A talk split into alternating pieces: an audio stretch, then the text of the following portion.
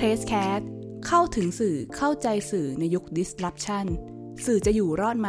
จะปรับตัวอย่างไร ภาวันธนาเลิศสมบูรณ์ คุยทุกเรื่องกับตัวจริงของวงการสื่อมวลชน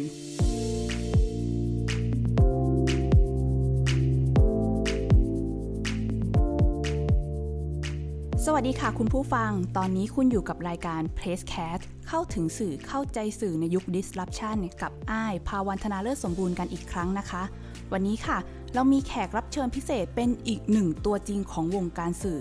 ซึ่งเขาคนนี้เนี่ยนะคะ เคยเป็นอดีตผู้ช่วยกรรมการผู้อำนวยการใหญ่ของสำนักวิทยุอสมท หรือพูดง่าย ๆ ว่าเป็นอดีตหนึ่งในผู้บริหารของอสมท นั่นเอง แต่ว่าตอนนี้เขาผันตัวกลับมาทำหน้าที่เป็นคนข่าวอิสระอีกครั้งหนึ่งค่ะ ขอยินดีต้อนรับคุณวิสุทธ์คมวัชระพงศ์สวัสค่ะดีคุณไอ้ครับ สวัสดีท่านผู้ฟังครับ สวัสดีค่ะ ก่อนอื่นเลยเนี่ยครับ สิ่งที่อยากชวนคุยก็คือช่วงนี้ชีวิตคุณเป็นยังไงบ้าง หลังจากออกจากอสมทมาแล้วโอ้ช่วงนี้ชีวิตเปลี่ยน เปลี่ยนไปยังไงบ้าง คือผมทำสื่อมาช่วงหนึ่งแล้วก็มาเป็นผู้บริหารสื่อค่ะ เป็นผู้บริหารสื่อที่ทำต้องเนื้อหาคอนเทนต์เรื่องกำไรขาดทุนเรื่องนี้นะครับ ก็อยู่ประมาณหลายปีแล้วเนี่ยเป็นช่วงที่เปลี่ยนกลับมาเป็นคนที่ทำงานด้านสื่ออีกด้านครั้งอีกครั้งหนึ่งเต็มตัวฮะตอนนี้ก็คือวางงานบริหารทั้งหมด มาทำงานด้านวิทยุนะครับ งานด้านด้านออนไลน์ งานด้านทีวีงั้นทุกเวลาทั้งหมดสำหรับเรื่องของเนื้อหาคอนเทนต์กับสื่อโดยตรงอะนะครับค่ะคุยกับคนฟังคุยกับคนดู โดยเฉพาะ ไหนเล่าให้คุณผู้ฟังฟังหน่อยสิคะว่า ตอนนี้ทำรายการอะไรอยู่บ้างหรือเราจะเห็นคุณวิสุทธ์ในบทบาทแบบไหนบ้าง ตอนนี้บทบาทใหม่นะฮะเรียกว่าการเดินทางครั้งใหม่ของผมก็แล้วกันค่ะนะก็คือ ผมทำรายการวิทยุอยู่นะที่คลื่น 101 News and Talk อันนี้ผมก็จะทำข่าว คืออัปเดตข่าวในช่วงเที่ยง แล้วก็จะสัมภาษณ์แหล่งข่าวนะฮะบุคคลสำคัญที่อยู่ในกระแสที่รู้ลึกรู้จริงนั่นคือช่วงเที่ยงถึงบ่าย แล้วก็ในช่วงตอนเย็นห้าโมงเย็นเนี่ยที่ขึ้นหนึ่งส่วนหนึ่งเช่นกัน ผมจะเป็นคอมเมนเตอร์ค่ะหรือเป็นนักวิเคราะห์นะอ่าในประเด็นที่ เรียกว่าลึกรอบด้านนะชื่อรายการคมวิสุทธ์กับวิสุทธ์คมวัชรพงศ์อืมนี่คืชื่องานขงเก๋เสียด้วย ทางทีมงานก็ตั้งให้นี่คือช่วงของวิทยุนะครับ ส่วนออนไลน์ มีรายการใหม่ของไทย PBS เป็นรายการออนไลน์นะครับ ชื่อ The Active Talk เป็นรายการที่เรียกว่าทอล์กสบายอืมลึกรอบด้านสนุกกันเองอ่านะฮะก็เพิ่งเริ่มมาได้อ่าก็ ย่างเข้าสัปดาห์ที่สองนะค่ะนี่ก็เป็นรายการที่อัปเดตข่าวก่อนด้วยง่าย เราเน้นง่ายสบายเข้าถึงอืมเอาเรื่องยากมาย่อยให้ง่ายนะฮะแล้วก็จะคุยกับนี่แหละบุคคลที่น่าสนใจนะฮะแล้วก็เรียกว่ามีสีสันนะฮะรู้จริงค่ะก็ก็ชวนมาคุย นี่เป็นรายการออนไลน์ที่เพิ่งจะประเดิมของไทย PBS อืมส่วนอีกรายการเป็นรายการทีวีครับ ชื่อรายการคุยให้คิด นี่ คนข่าวรุ่นเก่าฮะ คุณสุทธิชัยยุนคุณวีระธีรพัฒน์ค่ะกับผมจัดด้วยกัน จริงๆ รายการที่ย้ายมาจากช่องเก้าชื่อคุยรอบทิศซึ่งถือว่าเป็นรายการที่ติดตลาดมาก ก็มาเริ่มใหม่ที่ไทย PBS งั้นรายการทีวีผมหลักก็จะมีเรื่องคุยให้คิดสัปดาห์ละครั้งวันเสาร์มีรายการออนไลน์นะอ่า Active Talk จันทร์ถึงศุกร์นะฮะช่วงสามทุ่มสี่ทุ่มดึกหน่อย เออแต่รายการนี้เราประเดิมใหม่นะก็เกาะกระแสด้วยนะ อ่าว่า นอกจากออนไลน์เห็นภาพ นะฮะคุยกันผ่าน Facebook ผ่านโซเชียลมีเดียเนี่ยค่ะพอจบรายการเราคุยกันกับทางขับเฮาด้วยอ่าอ๋อเมื่อคืนกำลังนี่ ดันกำลังดังในคุยช่วงสนุนี้กสนานเมื่อวานนี้เชิญคุณสรกลอดุญญานนท์หนุ่มเมืองจันทร์น่ะค่ะ มาคุยในรายการนะทางออนไลน์นะชั่วโมงหนึ่ง เสร็จแล้วก็คุยกันต่อทางขับเฮาอืมกะว่าเอาสักครึ่งชั่วโมงหนึ่งชั่วโมงอะเพราะว่าคุณสรกลก็มาไกลต้องกลับนะค่ะ ปรากฏว่าป้าไปสองชั่วโมงอะไม่ยอมเลิกกัน ก็เป็นรายการที่อันนั้นมันก็แบบกระทันหันนะพอทำออนไลน์แล้วก็ Clubhouse มาแรงแล้วก็ก็ใช้แพลตฟอร์ม Clubhouse ไปด้วย มันแตกต่างกันมากไหมคะ กับการที่ทำงานอยู่บนสื่อหลักกับสื่อออนไลน์ ชอบแบบไหนมากกว่า ผมว่าไม่ค่อยแตกต่างกัน แตกต่างแค่ format อืม format เช่น ถ้าคุณออนไลน์ใช่ไหมเราก็เน้น production ไม่ได้ใหญ่ค่ะ ง่าย มีสีสัน กันเองอ่า แต่ต้องคอนเทนต์แน่นอืมแน่นแต่ไม่เครียด ยังแน่นเหมือนกับต้องแน่นแต่ไม่เครียด อันนี้คือออนไลน์สบายๆแต่ถ้าเป็นหลักทีวีใช่ไหมก็จะค่ะมี มีความเป็นทางการเนาะอย่างที่เห็นนะต้องมีสวัสดีครับ อ่า ต้องมีเอ่อแต่งหน้าแต่งตาให้ดูดีอ่าต้องระมัดระวังคำพูดภาพที่จะหลุดค่ะเพราะคนดูเยอะอืมก็จะเกรงนิดหน่อยอืมอ่าส่วนออนไลน์ก็สบายๆ วิทยุก็ แล้วแต่สไตล์ครับวิทยุถ้าเกิดทำเรื่องของวิทยุหลักใช่ไหมค่ะผมผมผมเป็นคนที่ทำรายการคิดอย่างนี้นะครับหนึ่งผมนี่หลักการทำงานทุกการเลยนะข้อมูลจริง รู้ลึกรอบด้าน และอารมณ์ขันสนุกสนานอ่าอารมณ์ขันนี่ขาดไม่ได้เลยหรือเปล่าคะคือผมว่าเป็นมิติใหม่กันนะเมื่อก่อนนี่เราเราดูข่าวเราฟังข่าวค่ะ มันต้องซีเรียสนะค่ะเคร่งเครียดใช่ไหมแล้วก็แบบ ต้องตั้งใจฟังอะอ่า มันมันก็ได้คนระดับหนึ่งอะแต่ผมคิดยุคนี้เนี่ยทำให้คนฟังข่าวคนดูข่าวได้นะ ต้องสนุกก่อนกันเองก่อน แต่ว่าขีดเส้นใต้นะยังไงก็ต้องห้ามทิ้งนะค่ะ รู้ลึกรู้จริงแล้วก็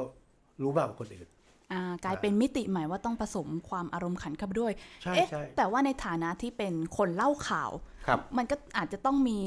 เส้นของอารมณ์ขันบางอย่าง ที่ไม่มากจนเกินไปหรือเปล่าคะใช่ครับใช่ครับ คือไม่ใช่รายการตลกอะอ่า ข่าวอะหัวเราะได้ยิ้มได้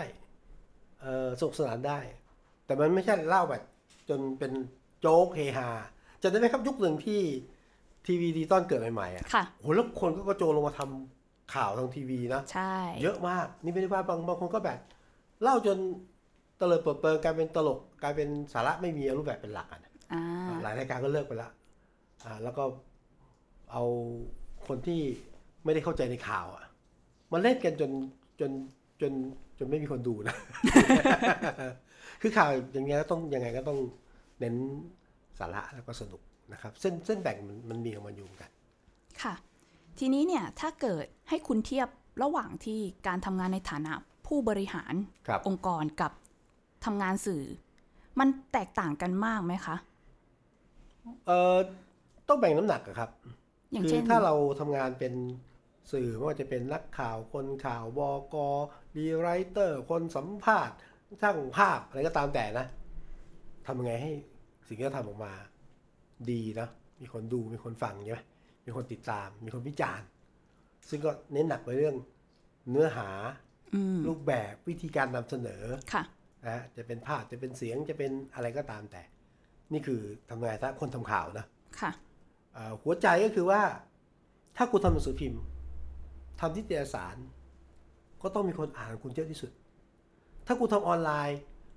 คุณต้องทำเนื้อหารูปแบบสีสันให้คน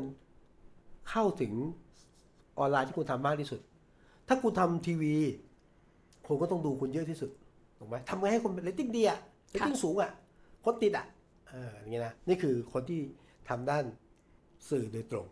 แต่การเป็นผู้บริหารสื่อนะ บทบาทหลัก ต้องมององค์รวมขององค์กรละของบริษัทของหน่วยงานละอันนั้นคำถามแรกของการผู้บริหารสื่อนะองค์กรจะอยู่ยังไง ให้รอด พูดง่าย ถ้าเป็นเมื่อก่อนก็ต้องกำไร ตอนนี้คือก็กำไรแต่ว่า ยังไม่ค่อยเปลี่ยนเป็นเหมือนยุคนี้มันมันคือทำถ้าเป็นผู้บริหารคือหนึ่งมีกำไรสองค่ะจริงๆองค์กรสื่อในยุคนี้เนี่ยนะในแง่ผู้บริหารนะไม่ต่างกับธุรกิจอื่นนะ กำไรสูงสุด ต้นทุนต่ำสุดอืมแต่ว่าสิ่งที่เราต้องใส่เข้าไปนะคนทำงานมีความสุขที่สุดอ่าอันนี้ก็สำคัญนะฮะกำไรสูงสุดต้นทุนต่ำสุด คนทำงานมีความสุข นี่คือหลักคิดง่าย ๆ แต่ไม่ง่ายไงสำหรับองค์กรสื่อ เพราะว่าสื่อไม่ใช่ธุรกิจอื่นใช่ไหมไม่ใช่ซื้อมาขายไปใช่ไหมเออซื้อของมาร้อยหนึ่งขายร้อยห้าสิบซื้อของมาร้อยหนึ่งขายหนึ่งพันสื่อไม่ใช่ฮะสื่อมีกำไรขาดทุนน้อย ต้นทุนต่ำแต่ต้องมีคุณค่ามีประโยชน์ให้กับคนดูคนอ่านคนฟัง คนที่เสพสื่อคุณสปอนเซอร์คุณฉะนั้นมันมีคำว่าสื่อมีคำว่าไงฮะ เรื่องดีมีสาระสนุก และมีคุณค่ากับสังคม ไม่เป็นพิษเป็นภัย ไม่ใส่ยาพิษให้กับคนที่ตามสื่อคุณไอ้นี่คือสิ่งที่ต้องมี ถ้าไม่มีเขาไม่เรียกสื่อนะนี่คือความแตกต่างของสื่อกับ กับกับกับธุรกิจอื่นอืมฉะนั้นผู้บริหารเนี่ย ต้องทุ่มเวลาให้กับนี้เยอะหน่อย เวลาจะมาทำเนื้อหาโดยเฉพาะอะก็ผมคิดว่าจริง ๆ ถ้าอยู่บนตำแหน่งผู้บริหารเราจะเห็นว่าเวลาหมดไปกับเรื่องนี้เยอะ ผู้บริหารหลายคนนะครับ พอเป็นผู้บริหารเนี่ยก็ก็ไม่มีเวลาลงมาทำด้านรายการนะฮะเรื่องเนื้อหาต่างๆอะแต่ว่าผมเนี่ย ผมเป็นคนที่แบบ ยังไงก็ขอให้เป็นคนข่าวอะ เป็นคนสื่ออะ มีเวลาบริหารยังไง ก็ต้องแบ่งเวลามาทำรายการที่เกี่ยวกับคอนเทนต์ให้ได้ ซึ่งพอมันไม่มีเวลามาลงมาทำก็เลยเป็นเหตุผลหนึ่งที่ทำให้คุณตัดสินใจลาออกจากตำแหน่งผู้บริหารของอสมทหรือเปล่าคะก็เป็นเหตุผลหนึ่ง จริงๆการอยู่ในวงการมานานแล้วก็การก้าวเข้าสู่ผู้บริหารนะมีสองแบบนะหลายคนก็อยากก้าวขึ้นสู่นะสำหรับผมเนี่ยผม ผมไม่ค่อยชอบทำงานบริหาร แต่ว่าการ ทำแหน่งบริหารมันก็ได้บทเรียนนะ คือทำคู่กันนะ ค่ะทำคอนเทนต์เนี่ยทำให้ดีใช่ไหมให้คนติด แต่ว่าเป็นผู้บริหารเนี่ย มันต้องเพิ่มขึ้นมาไงอย่างที่บอกครับกำไรขาดทุน แล้วก็แก้ปัญหาเรื่องคนเรื่องใหญ่อืมนะฮะเพราะฉะนั้นการเป็นผู้บริหารมันช่วยเรามองอะไรอย่างเป็นจริงใช่ไหมการที่เราเป็นสื่อเนี่ยเราวิพากษ์วิจารณ์ใครได้ เราด่าใครได้ เราออกความเห็นได้ แต่แล้วคุณเป็นผู้บริหารเนี่ยของจริงอยู่หน้าคุณนะ นั่นคือสิ่งที่ท้าทาย แต่ว่าแล้วแต่ครับว่าเราจะวางบทบาทยังไง แต่สำหรับผมเองเนี่ยผมวางบทบาทว่าผู้บริหารผมก็ต้องทำและทำให้ได้ดี ขณะเดียวกันงานด้านสื่อต้องไม่ทิ้ง แต่จจะเนื่องด้วยการเปลี่ยนแปลงทางองค์กรมั้งการเปลี่ยนแปลงผู้บริหารมั้งผมก็เขาก็จะให้มาดูเรื่องงานอื่นที่ไม่ใช่งานที่ผมรับผิดชอบโดยตรงนะ เช่นวิทยุหรือโทรทัศน์อะไรเงี้ยที่ไม่ค่อยได้ดูก็ ก็ตั้งเป้าแหละว่ายังไงก็ต้อง เราคนข่าวอะเราคนสื่ออะเราก็เลยอยากจะเดินบนเส้นทาง ตอนนี้เลยบอกเลยว่าขอเป็นคนข่าว เป็นคนสื่ออิสระอืมเราเป็นฟรีแลนซ์อะเอาค่ะว่ารับจ้างทำสื่อดีกว่าพูดง่ายอ่าๆนะครับ ทีนี้เนี่ย อันนี้ขอถามตรงๆเลยดีกว่าค่ะครับว่าทำไมคุณถึงยึดติดกับการเป็นทำงานข่าวขนาดนั้น คุณมีความฝันจะเป็นนักข่าวแต่เด็ก หรือว่าคุณก้าวเข้าสู่วงการสื่อเนี่ย ได้ยังไง มันมีอะไรเป็นแรงบันดาลใจ ถ้าเป็น ผมเองเนี่ยผมมีความฝันที่ที่อยากจะเป็นคนข่าว ตั้งแต่เด็กเลยเหรอคะ ก็ตั้งแต่ เรียนมัธยมนะอยากเป็นคนข่าว ลองเล่าหน่อยสิคะว่า อะไรทำให้คุณอยากเป็นขนาดนั้นน่ะเนาะผมอาจจะเป็นคนที่สมัยเรียนจะเป็นคนที่แก่เกินวัยอะคือเด็กเขาจะเล่นนะแต่ว่าผมไม่รู้แปลกอะ่ะ ผมเด็กๆผมก็ ผมเป็นคนต่างจังหวัดนะครับ ค่ะ ทีวีก็ไม่ค่อยมีให้ดูนะ ผมจะโบราณมาก ยุคผมยังต้องดูทีวีขาวดำเลยอืมผมเด็กๆก็ต้องไปแบดขอข้างร้านอะข้างบ้าน เปิดทีวีดูอะไม่รู้ค่ะคุณไอ้ายทันไหมเมื่อก่อนยังไม่ใช่มีทีวีดูนะ แล้วก็บางทีเนี่ย เราจะดูทีวีบ้านข้างๆอะต้องไปซื้อขนมก็อืมเพื่อจะได้นั่งดูทีวี แล้วข้างบ้านบางคนเขาชอบดูข่าวเราก็ดูนะอืมสองก็ผมคิดว่า ไม่รู้ดิฟังวิทยุแล้วก็ชอบฟังข่าว ฟังเพลงนิดหน่อย แล้วเป็นคนชอบอ่านหนังสือ อย่างนี้มั้งเรารู้สึกว่า เออ มันยิ่งอ่าน ยิ่งดูยิ่งฟังเรารู้สึกว่ามันมีหลายเรื่องที่เราอยากมีคำตอบนะทำไมเป็นอย่างนี้อะ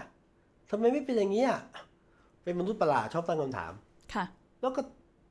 ก็เด็กผมไม่ค่อยถามนะเด็กสมัยก่อนนะสมัยนี้ถามเนี่ย อาจจะเป็นงี้หนึ่งมั้งพอเรารู้สึกว่าเอ๊ะพอเราเป็นคนที่ชอบสงสัย ชอบตั้งคำถาม ชอบหาคำตอบอะ่ะก็ไป ซื้อหนังสือมาอ่านเนี่ย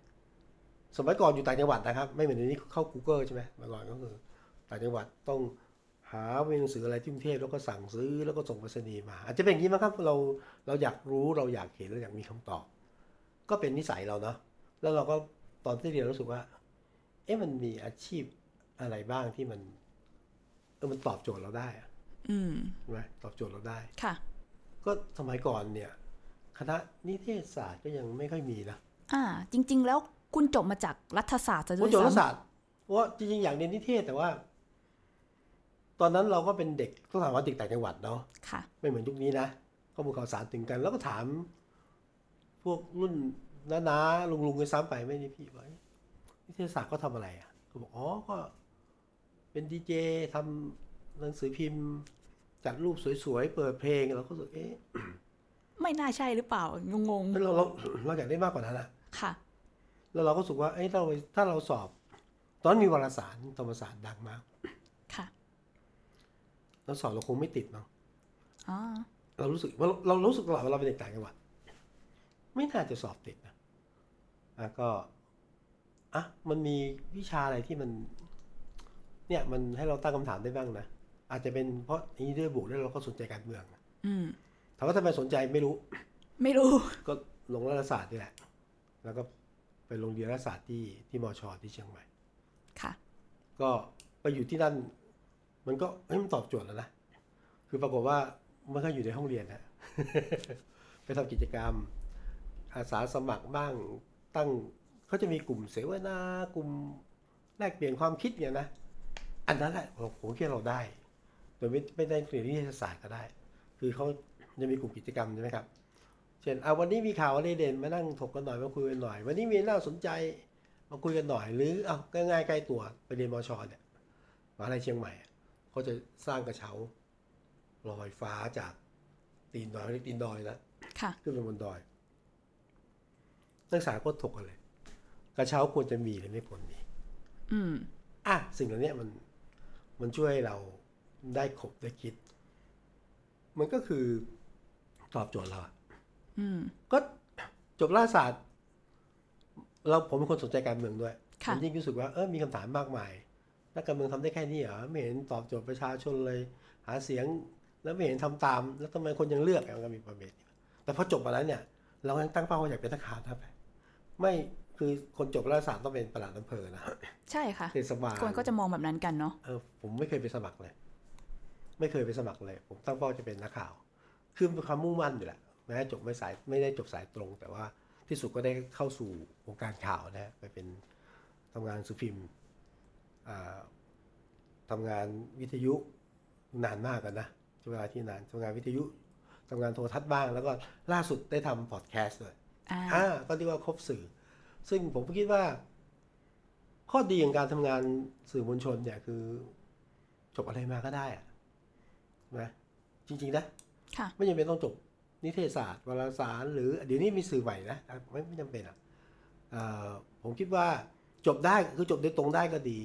เราจะเรียนรู้เรื่องเทคนิคนะทำภาพให้สวยจัดแสงให้ดี สัมภาษณ์ยังไงให้ดี เครื่องมือจะเป็นยังไง แต่ว่าสื่อมวลชนผมบอกกันนะ ใครๆก็เป็นได้ แต่ ต้องเรียนรู้ ไม่หยุดที่จะเรียนรู้ ตั้งคำถาม หาคำตอบ หาเองก็ได้ หาคนอื่นก็ได้วิชาสื่อมวลชนมีเสน่ห์ตายอยากรู้เรื่องอะไรก็ไปถามสิอืมอาชีพอื่นคุณทำไม่ได้นะคุณจะจะคุยนายกคุณคิดว่าคุณคุยได้เหรออาชีพอื่นมีสื่อ คุณอยากจะคุยกับ ชาวนาที่ยากจนข้นแขนน่ะ คุณอยากจะคนที่กับคนที่เป็นหนี้ล้นพ้นตัว คุณคิดว่าคนถ้าไม่ใช่นักข่าวจะทำได้เหรอเออ ก็ทำได้ทุกอย่างงั้นใฝ่หาความรู้หาคำตอบ ตั้งคำถาม แต่ต้องให้เกียรติแหล่งข่าวด้วยนะคนที่ถาม แล้วก็สำคัญมากสำหรับทุกสื่อเลยนะถามตัวเองว่าสิ่งที่คุณจะนำเสนอเนี่ย สังคมได้ประโยชน์อะไร คนอ่านของคุณได้ประโยชน์อะไร คนเขียนแล้วเขาได้อะไร คุณเล่าแล้วเขาได้อะไรจากสิ่งที่คุณเล่า คุณวิเคราะห์เนี่ยบนข้อมูลข้อเท็จจริงที่ที่ไม่มีใบแอนหรือเปล่า อันนี้คือความเป็นสื่อผมถึงบอกว่าใครๆก็เป็น ใครๆก็เป็นสื่อได้แต่ต้องมีสะมีทักษะเหล่านี้ และมีความรับผิดชอบต่อสิ่งที่นำเสนอและคิดถึงสิ่งคุณค่าที่คุณนำเสนอต่อสังคม ค่ะ ทีนี้เนี่ย วันที่คุณสิ้นสุดจากการเป็นคนของอสมทครับคุณได้เปรียบเหมือนกับว่า นกเสรีขยับปีกอีกครั้งหนึ่งใช่มีการเดินทางครั้งใหม่อีกครั้งหนึ่งครับขอถามหน่อยสิคะว่า นกตัวนั้นไม่รู้สึกกังวลหรือคะว่า เราก็อายุอาจจะไม่ได้น้อยแล้ว มันมีความท้าทายใหม่ ๆ เกิดขึ้นตลอดเวลา เรากังวลหรือคิดว่ามันมีความท้าทายอะไรต่อเราบ้างไหม คือผมว่าอาชีพสื่อนี่แปลกอย่างนะ ยิ่งแก่ยิ่งเก่านะ อ่า อ่า เพราะว่าในแวดวงของวิชาชีพสื่อเนี่ย แน่นอนครับมีคนรุ่นใหม่ มีคนรุ่นกลาง มีคนรุ่นเก่า นะฮะแล้วถ้าเป็นอาชีพอื่นๆ เนี่ย คนรุ่นเก่าก็จะถูกปลดระวางถูกไหมเพค่ะราะว่าเด็กรุ่นใหม่จะมาแทนที่คุณ สดกว่าใหม่กว่าถูกกว่าคล่องแคล่วกว่า แต่อาชีพสื่อมีข้อยกเว้น แต่คุณต้องเก่งจริงรู้จริง แล้วคุณต้องมั่นใจว่าสิ่งที่คุณทำเนี่ย คนอื่นเรียนแบบคุณไม่ได้ อืมคนอยู่ในวงการสื่อเอาผมยกตัวอย่างคนอื่นดีกว่ารู้จักสุริชัยหยุ่นไหมครับ ค่ะ มีใครไม่รู้จักมั้งเด็กรุ่นใหม่ น่าจะรู้จักเนาะโอ้เขาดังจะตาย อายุเท่าไหร่ละเจ็ดสิบสามย่างเจ็ดสิบสี่ค่ะ คุณอ้ายรู้จัก รุ่นน้องคุณอ้ายก็รู้จักเลย นี่คนแก่นะอืม อยู่ในวงการได้ คุณชายทำอะไรบ้างอะทำวิทยุทำโทรทัศน์ทำพอดแคสต์ทำออนไลน์ทำอินสตาแกรมทำทุกอย่างอะผมกำลังยกตัวอย่างว่า เนี่ย คน อายุมากคนแก่เก่า เป็นสื่อตัวอย่างได้ ดังนั้นผมคิดว่า ผมจะผมเรียกผมเลยว่าเป็นการเดินทางครั้งใหม่ของนกเสรีเนี่ยนะค่ะในวัยจะเกษียณละห้าสิบเก้าค่ะผมคิดว่าท้าทาย ท้าทายคือ ผมเชื่อว่าผมสั่งสมประสบการณ์ บทเรียน ความรู้ในวิชาชีพมาระดับหนึ่งพอที่จะก้าวเดินต่อไปข้างหน้าได้ ล้มก็ลุก เจ็บก็รักษาสักพักนะฮะต้องต้องมั่นใจต้องมั่นใจในสิ่งที่ทำอันที่สองเนี่ยผมเชื่อว่านกเสรีนี่คือจริง ๆ ความหมายนั้นจริงๆนะคือการอยู่ในองค์กรเนี่ยไม่ว่าคุณอยู่ในองค์กรใหญ่เล็ก คุณมีสังกัด คุณต้องทำตามที่ผู้บังคับบัญชาหัวหน้าหรือองค์กรสั่งใช่ไหมกำลังอยากจะถามเลยค่ะว่าทำไมคุณถึงเลือกที่จะเป็นสื่ออิสระในวัยนี้ แทนที่จะหาสังกัดใหม่ นี่ไง นกเสรีเว่าอยู่ในสังกัดเนี่ย มันมีมันมีกรงเนาะเช่น ห้ามเสนอข่าวเรื่องนี้ค่ะสำหรับสื่อบางสื่อนะ อันนี้เรื่องจริง หรือบางสื่อให้โจทย์เลยนะ คุณต้องโจมตีคนนี้ องค์กรนี้ประเด็นนี้ อืมคุณอาจจะไม่อยากทำแต่คุณต้องทำอะ ยิ่งยุคนี้เนี่ยคุณเห็นไหมสื่อ ยุคก่อนยังไม่ซับซ้อนนะค่ะ สื่อยุคนี้มีมีอะไรไหมครับ มีสื่อเลือกข้างนะชัดเจนนะอืมสื่อเชียร์สีนู้นเชียร์สีนี้เอ่อต้องบทขยี้ฝั่งนู้นต้องเอ่อเอาให้ตายกับเรื่องประเด็นนี้เนี่ย นั่นแหละ ไม่ว่าคุณอยู่องค์กรไหน คุณก็เป็นนกที่อยู่ในกรงอะอย่างนั้นเลยในวัยแม้ว่าจะแก่ๆอย่างนี้แหละ ออกมาจากกรงเถอะอืมผมว่านี่คือเสรีที่ คุณไม่ต้องไปฟังสังกัดมาก คุณเชื่อทำในสิ่งที่คุณเชื่อมั่นนะครับ นั่นคือการก้าวออกมา แต่จะคิดอย่างนี้ได้ต้องมั่นใจนะ ว่าคุณมีฝีมือจริง คุณมีของดีจริง และมีคนจ้างคุณจริงอะเอาดีกว่า อืมอ่าเอาง่ายๆว่าเป็นให้ถึงขั้นวิสุทธ์คมวัชรพงศ์ก่อนหรือเปล่าคะผมว่าเป็นการท้าทาย เป็นการท้าทายก็ตัดสินใจอยู่นานนะค่ะตัดสินใจอยู่นาน คือไม่ใช่ว่า พูดแล้วก็เดินเลยแต่ว่าก็ตันใจอยู่สักพักหนึ่งว่า เอาจริงป่ะวัยห้าสิบเก้าเนี่ยนะ มันควรจะพักผ่อนใช่ไหมเฮ้ยเรามาเริ่มต้นครั้งใหม่ แล้วเราก็นี่ผมเพิ่งมาทดลองดูได้สักสองเดือนครับเป็นสองเดือน ก็คิดว่าเป็นการใจที่ถูกต้องนะแต่อย่างที่บอกต้องมั่นใจในสิ่งที่มีนะอืมทีนี้เนี่ยอยากชวนคุยถึงอีกบทบาทหนึ่งที่คุณเคยเป็นในอดีตก็คือประธานสภาวิชาชีพ สื่อสื่อครับอ่าขอถามแบบอาจจะไม่ค่อยมีความรู้เท่าไหร่ คือครับประธานวิชาสภาวิชาชีพสื่อเนี่ยเขาทำอะไรกันบ้างคะหน้าที่ของมันคืออะไร โอ้งานนี้ยากมาก ยากยากจริงๆผมต้องเล่าก่อนว่าผมผมผมทำองค์กรวิชาชีพสื่อสององค์กรนะอ่าค่ะ อันแรกที่ไม่ยากขนาดนั้นเราผมไม่ยากก่อนไหมอ่าอันไม่ยากก่อนก็ได้ผค่ะมเคยเป็นนายกสมาคมนักข่าววิทยุและโทรทัศน์ไทย อืม อันนี้เป็นองค์กรที่แบบเรียกไงเป็นศูนย์รวม ศูนย์กลางของคนประกอบวิชาชีพอืมสื่อค่ะ แต่ว่าองค์กรเนี้จะเน้นเรื่องโทรทัศน์กับวิทยุเยอะหน่อย ตอนนั้นยังไม่มีดิจิตอลนะจะไม่มีโซเชียลมีเดียนะเอ่อเพื่ออะไรเพื่อหนึ่ง ให้เราทำเรื่องให้นักข่าวในสังกัดอะหรือคนสื่ออะคือทำสื่อเป็นทำข่าวได้อย่างเงี้ยนะมีมีจริยธรรมมีจรรยาบรรณค่ะเอ่อแล้วก็เอาดูเรื่องสิทธิเขาเรียกสิทธิ หน้าที่ หรือจุดยืนของสื่ออะเช่น ถูกสื่อคุกคามถูกรัฐบาลคุกคามถูกอะไรเงี้ยนะอืมเราก็จะต้องบอกว่าเฮ้ยคือสื่อจะแปลกนะพยายามพิสูจน์จนว่าเฮ้ยเรื่องของขีดขั้นระหว่างสื่อเสรีมันควรต้องมีอย่างเงี้ยนะนั่นคือบทบาทของสมาคมนักข่าววิทยุโทรทัศน์แต่ที่บอกว่ายากคือสภาวิชาชีพสื่อครับ ยากเพราะว่าเขาดูเรื่องจริยธรรมจรรยาบรรณอืมคุณได้รู้จักไหมค่ะ จับได้ไหม จับต้องได้ไหมอืมพูดยากมากมันเป็นนามธรรมสุดใช่ไหมเอ้ยอันไหนมันจริยธรรมจรรยาบรรณอันนี้ใช่ไม่ใช่เนี่ยอันนี้ยากนะ เป็นการท้าทายครับ ท้าทายมากเพราะว่าสื่อมีอาวุธอยู่ในมือนะๆค่ะ จะไปคิดพูดเขียน เชียร์ใครทำร้ายใคร มีอติส่วนตัวได้หมดนะอืมแล้วบางทีมันก็ละเมิดความพอดีอะอืมใช่ไหมบางทีเส้นบางๆมีนะ เขียนอย่างนี้ เป็นข้อเท็จจริง เขียนล้ำไปเท่ากับเชียร์เขียนอย่างนี้เป็นประโยชน์กับสังคม เขียนล้ำไปเท่ากับคุณรับตังค์ค่ะในเรื่องเดียวกัน ใช่ไหมครับ หรืออย่างคนจะวิจารณ์อะ เอ้ยทำไมสื่อนี่เขียนเชียร์ฝั่งนี้ฝั่งเดียววะอะไรเงี้ยเฮ้ยทำไมไม่พูดอีกฝั่งหนึ่งอะอืมเฮ้ยข้อมูลมันข้อเท็จอะมันมาเขียนได้ไง เอ้ยมันพาดหัวโปรยข่าวมันไม่ได้เรื่องเลยอะเสียหายอะโรงพยาบาลเราเสียหาย พ่อผมเสียหาย หลานผมโดน เจออย่างนี้ไหมอ่า หรือเฮ้ยสื่อเลือกข้างดีกว่ายิ่งสงครามเสื้อสีนะถ้ามาอยู่ฝั่งสีแดงถ้ามาอยู่ฝั่งสีเหลืองอ้าวทำไมเชียร์แต่รัฐบาลทำไมไม่อัดรัฐบาล อะไรคือส่วนแบ่ง อะไรคือตัวตัวชี้วัดอะอืมอันนี้เขาเรียกจริยธรรมจรรยาบรรณ นะฮะมันก็จะมีมันทำยากแต่มันก็มีความพยายามอยู่นะ เช่น เอางี้ดีกว่ายกตัวอย่างเลยนะ ดาราชื่ออะไรนะ คุณปอใช่ไหมอ่า ปอทฤษฎีที่เสียชีวิตจากค่ะอะไรอะยุงกัดอะไรประมาณนั้นนะไข้เลือดออกถ้าใช่จำชุไม่ดออผิกดอะไรประมาณนั้นอะแล้วก็มีภาพนักข่าวไปลุมถ่ายภาพใช่ไหมแล้วออกมาคนก็บอกเฮ้ยสื่อไปทำได้ไงขนาด ไม่ให้เกียรติกับผู้เสียชีวิตเลยอะค่ะ ไปรุมถ่ายภาพไปกันคนนู้นคนนี้กระทั่งไปกระชากผ้าห่ม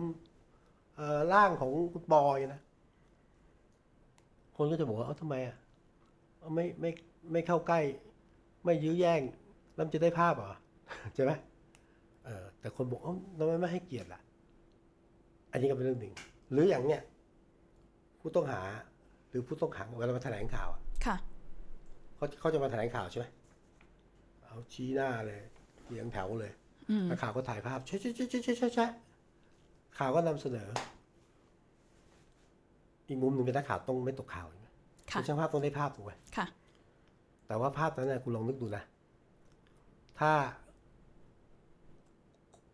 คนที่ถูกนำมาแถลงเนี่ย เป็นญาติคุณอะอืมพี่เป็นน้องเป็นพ่อเป็นแม่เป็นเมียคุณอะเฮ้ยถ้าคนนั้นไม่ผิดอะแค่เป็นผู้ต้องสงสัยอะแล้วเอามา ถ่ายอะประจานเนี่ยเอ้ยเวลาศาลตัดสินว่าคุณไม่ผิดเนี่ยคุณไม่ลงข่าวเลย แต่นั้นเป็นแค่ผู้ต้องสงสัยนะ เราเอาภาพเขาขึ้นนะอันเนี้ยต้องคิดกันนะว่าเฮ้ยการจะไปให้ภาพคนใดคนหนึ่ง หรือข่าวคนหนึ่งมาปรากฏตามที่ตำรวจบอกอะถ้าคุณผิดพลาดเนี่ยเรื่องกฎหมายก็ว่ากันแล้วจะให้ทำแล้วคุณผิดแน่เลยอืมคุณต้องคิดสองชั้น ตอนนี้ถึงเป็นที่มาของของการเบลอภาพอะอืม เบลอบอกไม่บอกไม่บ่อยเรื่องเมื่อก่อนยังไม่มีการเบลอนะไม่มีการเบลอนะเฮ้ยจะได้ทำจรรยาบรรณคือคุณต้องคิดก่อนว่า ว่าภาพนี้ควรต้องออกไม่ออก เบลอเบลอแค่ไหนใช่ไหมหรือกระทั่งนำเสนอชื่อใช่ไหมครับ เนื่องจากไม่บอกชื่อผู้ถูกละเมิดทางเพศนะค่ะ เราไม่บอกชื่อเขาเนาะเอ่อนางสาวแดงนามสมมุติ นางนางสาวแดงชื่อสมมุติ อยู่บ้านเลขที่หนึ่งแปดหนึ่งถนนอะไรไม่รู้ เฮ้ย อันนี้ก็ไม่ได้ แม้จะไม่ผิดกฎหมาย แต่คุณผิดหน้าที่คุณละเมิดจรรยาบรรณจะให้ทำอย่างไรายแรงเพราะว่าคุณไม่บอกชื่อเหยื่อใช่ไหมแต่คุณบอกบ้านเลขที่เขาอะคุณไม่บอกชื่อเหยื่อ แต่คุณบอกพ่อเขาแม่เขาชื่ออะไร เนี่ยเนี่ยคือสิ่งที่แบบมันต้องมันเป็นสำนึกที่คนทำข่าว องค์กรข่าวต้องตระหนักอืมซึ่งไม่ใช่เรื่องง่าย แล้วสภาวิชาชีพสื่อเนี่ย มัน มีความต่างนิดหนึ่งซับซ้อนนิดหนึ่งสมาคมนักข่าวนักข่าวเป็นสมาชิก สภาวิชาชีพสื่อเนี่ยองค์กรต้นสังกัดนะ เป็นสมาชิกนะค่ะไม่ใช่ตัวบุคคลเช่น ไทยรัฐเดนิวมันนะมติชนอ่าช่องสามช่องเก้าช่องเจ็ดช่องอะไรเงี้ยเป็นสมาชิก เวลาสภาวิชาชีพสื่อเนี่ยต้องพิจารณาต้องตัดสินเรื่องว่าคุณละเมิดไม่ละเมิดเนี่ยหนักมากบางองค์กรเขาไม่ยอมไงคือมันก็มีการเมืองภายในองค์กรพิธีกรรมเมืองสมมหรติผมมีสำนักอะ ผมมีสำนักข่าววิสุทธิ์สมมติค่ะ แล้วผมนำเสนอข่าวที่คนอาจจะมีคำถามว่าเฮ้ยไม่เหมาะ มันละเมิดอะ ก็ต้องมีกรรมการพิจารณาว่าเรื่องนี้เหมาะไม่เหมาะ ผมก็ไม่ยอม ผมก็ต้องรับบีใช่ไหมหรือตัดจริงผมเหมาะผมผมถอนนะผมถอนออกนะ ผมไม่เป็นสมาชิกคุณนะอืมนั้นผมคิดว่างานสภาวิชาชีพสื่อเกี่ยวกับเรื่องของจริยธรรมจรรยาบรรณเนี่ย ถ้าเปลี่ยนเป็นกฎหมายมันกฎหมายมัน มันผิดคือผิดใช่ไหมค่ะ อันนี้มันแบบ มันเทาๆอะ อาจจะผิดกฎหมาย และผิดจริยธรรม อาจจะไม่ผิดกฎหมายเนาะแต่ผิดจริยธรรมนั้นหลักคือทำไงให้ ให้คนในวงการสื่ออะทั้งหมดนะเข้าใจว่า เอาง่ายๆเลย ให้มีสำนึกเรื่องความถูกต้องจริยธรรมจรรยาบรรณอยู่ในหัวอืมอืมส่วนนั้นเรื่องตามกฎหมายเดี๋ยวนี้ พูดตรงๆมันยากกันนะ มันยากนะให้เป็นสำนึกร่วมอะนั้นใครทำองค์กรเหล่านี้ได้ผมว่าคือผมต้องถือว่าเป็นความเสียสละแล้วก็เป็นเรื่องงานยาก ค่ะ คือจากการที่คุณนั่งตำแหน่งนี้มาหลายทีอะเนาะครับก็อาจจะต้องเจอเคสการละเมิดจริยธรรมหลายรูปแบบมาก ซึ่งบางครั้งเนี่ยเคสมันใหญ่อย่างเช่นเคสคุณปอทฤษฎีเนี่ย คนก็จะบอกว่า โอ้ยนี่มันคือวิกฤตสื่อแล้ว นี่มันคือช่วงตกต่ำของสื่อครับ จริง ๆ แล้วเนี่ยในความคิดของคุณวิกฤตสื่อมันคืออะไรคุณนิยามมันแบบไหน วิกฤตสื่อ ถ้าเอาความเป็นจุดยืนสื่อก่อนนะค่ะ วิกฤตสื่อถ้าถ้าตราบใดที่คุณทำงานที่คุณออกสู่สายตาสาธารณชนเนี่ย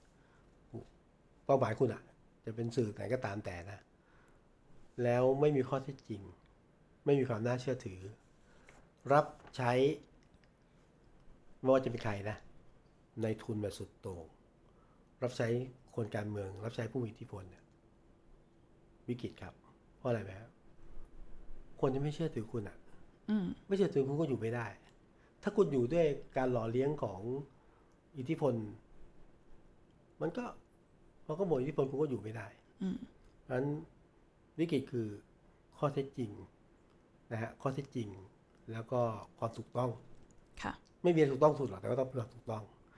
อันที่สองคือผมคิดว่าวิกฤตสื่อตอนนี้คือ ใครๆก็เป็นสื่อได้ที่เขาพูดกันนะใครๆก็เป็นสื่อได้ คุณมีโทรศัพท์ เครื่องเดียวคุณก็ทำได้สารพัดเลยอยากให้แยกนิดหนึ่งนะผมว่า ผมคิดว่ามันต้องแยกเล่นสื่อแบบสื่อ สื่อโดยอาชีพอะกับสื่อ สื่อแบบสมัครเล่นหรือสื่อแบบไม่รู้สื่อที่ใช้สื่อที่มีอยู่ในมืออะค่ะความต่างคืออย่างนี้ครับ อันนี้ผมไม่ได้เหมือนว่าไปโจมตีฝั่งแต่ว่า สื่อความหมายผมคือสื่อวิชาชีพหมายความว่า มีรายได้อืมมีเงินเดือน เลี้ยงชีพได้ด้วยการทำสื่อ อันนี้มันจะผ่านการกลันกรองใช่ไหมเช่นสมมติว่าถ้าคุณได้ทำพอดแคสต์อะค่ะผมไม่ได้คิดว่าปล่อยผ่านแล้วออกไปได้นะ ตรวจทานดู ตัดต่อ ใช่ไหมค่ะพาดหัว ใช่ถูกต้องก่อนแล้วค่อยออก แต่ถ้า ใคร ๆ ก็เป็นสื่อได้สมมติผมมีมือถือ แล้วผมไปถ่ายภาพปุ๊บเราก็ส่งข่าวเลยอาจจะไม่ใช่เรื่องจริงก็ได้ หรือภาพที่เห็นอาจจะเป็นอีกมุมหนึงก็ได้ที่เรามองไม่เห็น ถูกไหมครับดังนั้นหนึ่งอย่างที่บอกวิกฤตสำคัญที่สุดคือต้องความน่าเชื่อถือถูกต้องสองคือขอให้แยกหน่อยนะคือสำหรับคนที่ฟังอยู่อะพอดแคสต์แยกว่าเฮ้ยไอสื่อที่แบบสื่อที่เป็นสื่ออะกับสื่อแบบเล่นๆหรือสื่อแบบสะใจไอ้ต้องแยกให้ออก นี่คือวิกฤตเหมือนกันนะวิกฤตการมองให้สื่อมองสื่ออย่างเข้าใจอืมนะครับ อ่า ส่วนตอนหลังเนี่ย วิกฤต ถ้าวิกฤตปัจจุบันจริงเนี่ยมันต่างกับเมื่อก่อนนะคือวิกฤตเรื่อง อยู่ได้อยู่รอด อืมคือพอเจอเรื่องเศรษฐกิจนะเศรษฐกิจแย่โควิดกระหน่ำเอ่อ ธุรกิจสื่อเมื่อก่อนโอ้โหกำไรมหาศาลนะองค์กรที่ผมอยู่กำไรพันเป็นพันล้าน ตอนที่ขาดทุนพันล้านอยู่นะแล้วเราก็รู้ว่าสื่อ มันเจ๊งไงภาษาว่าเจ๊งขาดทุนอยู่ไม่ได้อืมขายโลกพนักงานออก หางานใหม่ จ่ายค่าชดเชยบ้างไม่จ่ายบ้างไปฟ้องเลยอันนี้นี่เป็นเรื่องธรรมดาที่ในบ้านเรา เราไม่วิจารณ์แล้วเกิดจากอะไร แต่มันเกิดขึ้นจริง พอเกิดวิกฤตเรื่องรายได้เรื่องการอยู่ได้ทางธุรกิจเนี่ยมันก็เกิดอย่างนี้นะฮะมัน เกิดแบบนายทุนหรือว่าเจ้าของสื่อเนี่ยเริ่มสักแล้วบางคนมาทำสื่อนี้ไม่ใช่เพราะว่า มีใจรักนะเขาทำสื่อเพราะว่าเฮ้ยอย่างน้อยเป็นเจ้าของสื่อมันมีทธิพลที่จะทำอะไรได้นะบางคนมาทำสื่อเพราะว่า มันมีธุรกิจในเครือตัวเองไงธุรกิจใหญ่ไงการทำสื่อไม่ต้องลงทุนมากก็เอาเอาค่าโฆษณาเอาเงินที่ลงทุนซื้อโฆษณามาลงสื่อตัวเองไงดังนั้นเนี่ย ผมก็บอกว่าสิ่งที่เกิดขึ้น ก็ทำให้การนำเสนอสื่อหรือข่าวหรือประเด็นเนี่ยบางครั้งก็บิดเบี้ยวนะ เพราะว่าต้องตามใจนายต้องให้อยู่ได้สมมุติคุณไอ้ายเป็นนักข่าว ผมสั่งคุณไอ้ายเป็นหัวหน้านะเฮ้ยไปเขียนข่าวอืมฮะไอ้นี่มันเสียหาย ไปเขียนเลยว่าไอ้นี่ไม่ดีไอ้ายจะแบบ ก็จริง ๆเขาไม่เขาไม่ได้เสียหายกันแหละจริงๆมีอีกแบบนึงแต่ว่าคุณไอ้ายต้องทำค่ะ ไม่ทำก็ตกงาน คุณหางานได้เดี๋ยวนี้หาไม่ง่าย อืมถูกไหมก็เนี่ยวิกฤตใหญ่ ก็คือเรื่องพอเศรษฐกิจมันมันแย่มันดิ่งเหวแล้วสื่ออยู่ไม่ได้เนี่ยนะมันก็ทำให้คุณภาพของสื่อ แต่สิ่งที่ผมบอกคือความเที่ยงตรงชัดเจนถูกต้องมันก็บิดเบี้ยวได้อืมนั่นคือวิกฤตใหญ่ครับ ทีนี้มันมี ประเด็นเรื่องตอนนี้ที่ร้อนแรงมากเรื่องสื่อกับการเมือง สังคมจะมองว่าตอนเนี้ยสื่อโดยเฉพาะสื่อหลักเนี่ยไม่ค่อยนำเสนอเรื่องการเมืองกันเลย ไม่ค่อยนำเสนอเรื่องม็อบเรื่องข้อเรียกร้องอะไรต่างๆ หรือขยี้รัฐบาลจากการอภิปรายไว้วางใจเท่าที่ควร ในจุดนี้เนี่ยบางคนก็เลยอาจจะรู้สึกแบบ ไม่ค่อยเชื่อมั่นสื่อรู้สึกว่าสื่อตกต่ำแล้วอยู่ในยุคตกต่ำที่สุด อันนี้คุณวิสุทธ์มองยังไงคะมันอยู่ ถือเป็นวิกฤตหนึ่งไหมหรือว่าควรจะจับรับมือมันยังไงดี ผมยังไม่คิดจะเป็นวิกฤตนะคือยุคหนึ่งผมคิดว่าเนี่ยวิกฤตมากอะนะโอ้โหการเมืองภาคประชาชนเนี่ยร้อนแรงมากค่ะ คนเต็มถนนข้อเรียกร้องไม่ถูกนำเสนอ หรือถูกนำเสนอแล้วมันบิดเบี้ยวอะแหละอ่าแต่ว่าผมคิดว่าที่ผมมองนี่คือ ไม่ถึงขั้นวิกฤต แต่ว่ามันก็ต้องมาคิดนะว่าจะนำเสนอยังไงที่เป็นประโยชน์กับสังคมนะ ประเด็นคืออย่างนี้ครับ ตอนนี้สังคมมันมันหลากหลายขึ้นไงอืมคือเมื่อก่อนคุณอ่านสื่อพิมพ์กี่ฉบับอะให้อย่างมากนะห้าฉบับอย่างบางคนบางคนอ่านหนึ่งฉบับ คุณฟังวิทยุกี่คลื่นอะอาจจะไม่ฟังก็ได้ฟังนิดหน่อย ทีวีมีกี่ช่องอะสามห้าเจ็ดเก้าอะไอ้คนโบราณเรียกไอทีวียังทันอยู่ค่ะ ยังได้ยินอยู่ คือมันสื่อมันจำกัดเนาะแล้วมันก็ถูกปิดกั้นเอ่อเมื่อก่อนนี่คือ มันก็มีสองแบบเนาะโอเค ที่คุณอ้ายพูดถึงอะข่าวแบบการเคลื่อนไหวของประชาชนเนี่ยมันไม่ค่อยได้ออกมันถูกปิดกั้นแต่ขณะเดียวกันข่าวที่มาจากฝั่งรัฐอ่าฝั่งเนี้ออกเยอะอันที่เป็นประเด็นอย่างเงี้ยมันก็มันก็จริงๆมันไม่ควรจะเป็นอย่างนี้ไงแต่มันก็เป็นละเอาจะเล่าย้อนนิดนึงมันเคยมีสื่อบางอันนะ ให้ข่าวเท็จด้วยตอนนี้ คือสมมติ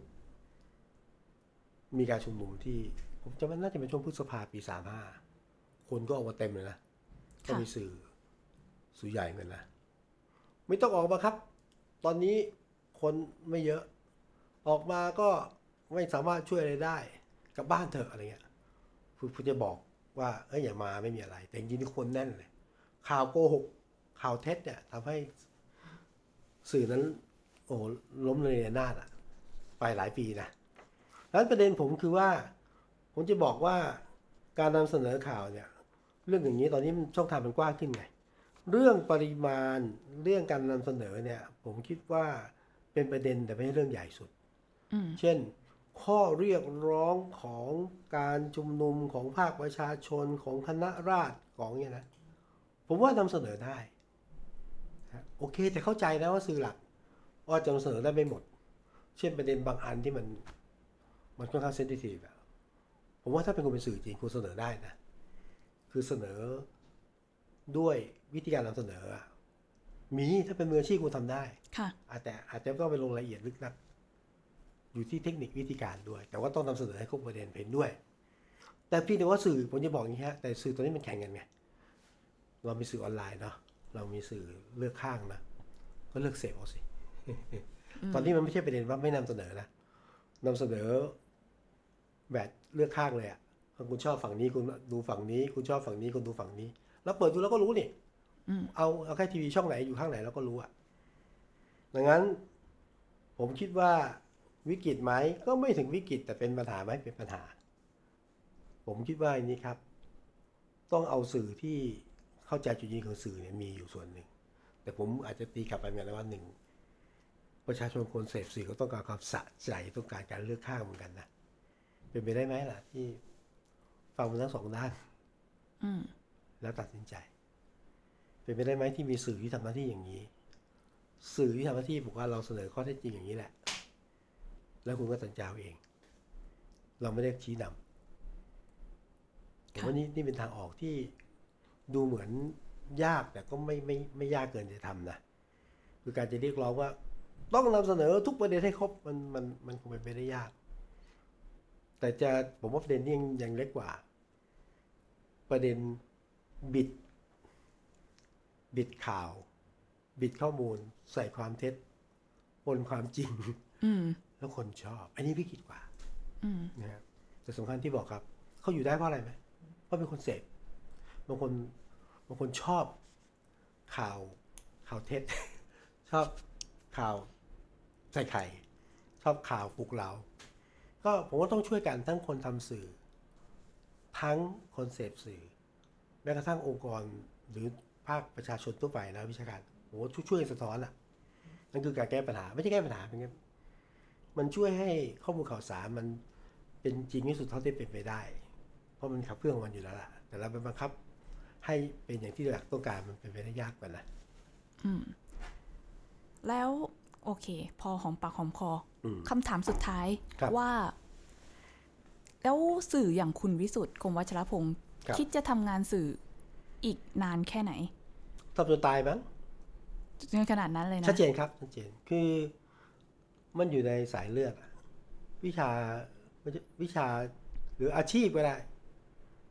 สื่ออะไม่มีเกษียณนะ ค่ะโอเค ผมอาจจะรับ ผมก็สมกินเงินเดือน จนหกสิบมีเงินก้อนหนึ่งเกษียณ คุณทำงานอย่างอื่นไม่ว่าเอกชนหรือรัฐใช่ไหมหกสิบอย่างมากก็เท่าไหร่หกสิบห้าเกษียณเขาก็ไม่จ้างคุณ โอเค ทุกคนมีเส้นทางตัวเองนะ จะไปทำอะไรก็ว่าไป จะไปเลี้ยงหลาน จะไปปลูกผัก จะไปทำธุรกิจในการเมืองก็แล้วแต่ แต่สื่อเนี่ย อย่างที่ผมบอกไง ถ้าคุณมีเรี่ยวมีแรงนะ โอ้ผมว่าคุณยิ่งเก๋ายิ่งแน่นอะ ยิ่งแน่นหมายความว่าข้อมูลแน่นกว่า ลูกเล่นเยอะกว่าลีลามากกว่าคอนเนคชั่นเยอะกว่ารู้จักคนเยอะกว่า แล้วผ่านโลกมาเยอะเนี่ย มันมันเห็นข้อมูลเห็นข่าวว่ามันวิเคราะห์ออกอะเกิดอะไรขึ้น คนอายุน้อยประสบการณ์น้อยจะมองไม่ออกหรือหรือออกไม่ไม่ครบใช่ไหมเรื่องที่เกิดเกิดอะไรขึ้น สิ่งที่คนรุ่นเก่านะผมว่าทำได้มากกว่านั้นใครอยู่เบื้องหลัง ใครอยู่เบื้องหน้า สิ่งที่เราเห็นเนี่ย มันจะนำไปสู่อะไร แล้วมีใครชักใยให้เปล่าอืมอะไรเงี้ยนะซึ่งเนี่ยผมคิดว่าคนที่ทำงานจนเกษียณแล้วเนี่ย แล้วอยู่ประสบการณ์เงี้ยมันทำได้ทำได้ดีกว่าคนคนคนที่เป็นประสบการณ์น้อยนะอันนี้ด้วยวัยนะด้วยวัยแล้วผมเชื่อว่าคนที่อยู่ในแวดวงสื่อเนี่ย ถึงแม้จะไม่มีใครจ้างหรือว่านะไม่มีสังกัดไม่มีใครจ้างเนี่ย เดี๋ยวที่สื่อมันกว้างไง คุณใช้โซเชียลมีเดียใช้อะไรเนี่ย ความสุขของคุณคือ การได้แบ่งปันข้อมูลข่าวสารความรู้มุมคิดเนี่ย โอ้เป็นความสุขมากที่ แล้วถ้ามีคนมาตามคุณนะ แล้วก็จะเห็นด้วยเห็นต่างไม่เป็นไรอะ่ะ เราคิดว่าเราก็ทำประโยชน์ให้กับสังคมได้นะ บนฐานอาชีพที่เรามีอยู่นะงั้นผมว่าคนทำอาชีพสื่อไม่ไม่มีเกษียณอะไม่มีความเกษียน่าจะมีความสุขด้วยซ้ำไปอืม ฉะนั้นคุณผู้ฟังเองก็อาจจะได้เห็นคุณวิสุทธ์คมวัชรพงครัศ์บในบทบาทของโลกสื่อไปอีกเรื่อยไปจนตายอะๆนะคะ ก็ เป็นสิ่งที่น่าดีใจค่ะครับที่จะได้เห็นคุณอยู่เรื่อย ๆ ก็สำหรับวันนี้เองก็พอหอมปากหอมคอครับ ก็ขอบคุณคุณวิสุทธ์คมวัชรพงศ์มากเลยนะคะ ที่มาเป็นแขกรับเชิญของเราในวันนี้ ขอบคุณรับมากค่ะขอบคุณมากครับขอบคุณท่านผู้ฟังด้วยนะครับ ค่ะและสำหรับรายการ Press Cat ตอนต่อไปจะเชิญใครมาพูดคุยถึงเรื่องเส้นทางชีวิตสื่อและความคิดตัวตนโลกการทำงานสื่ออีกก็ขอให้คุณผู้ฟังติดตามต่อไปในเว็บไซต์ d 1 0 1 w o r l d ด้วยนะคะสำหรับวันนี้ สวัสดีค่ะ สวัสดีครับ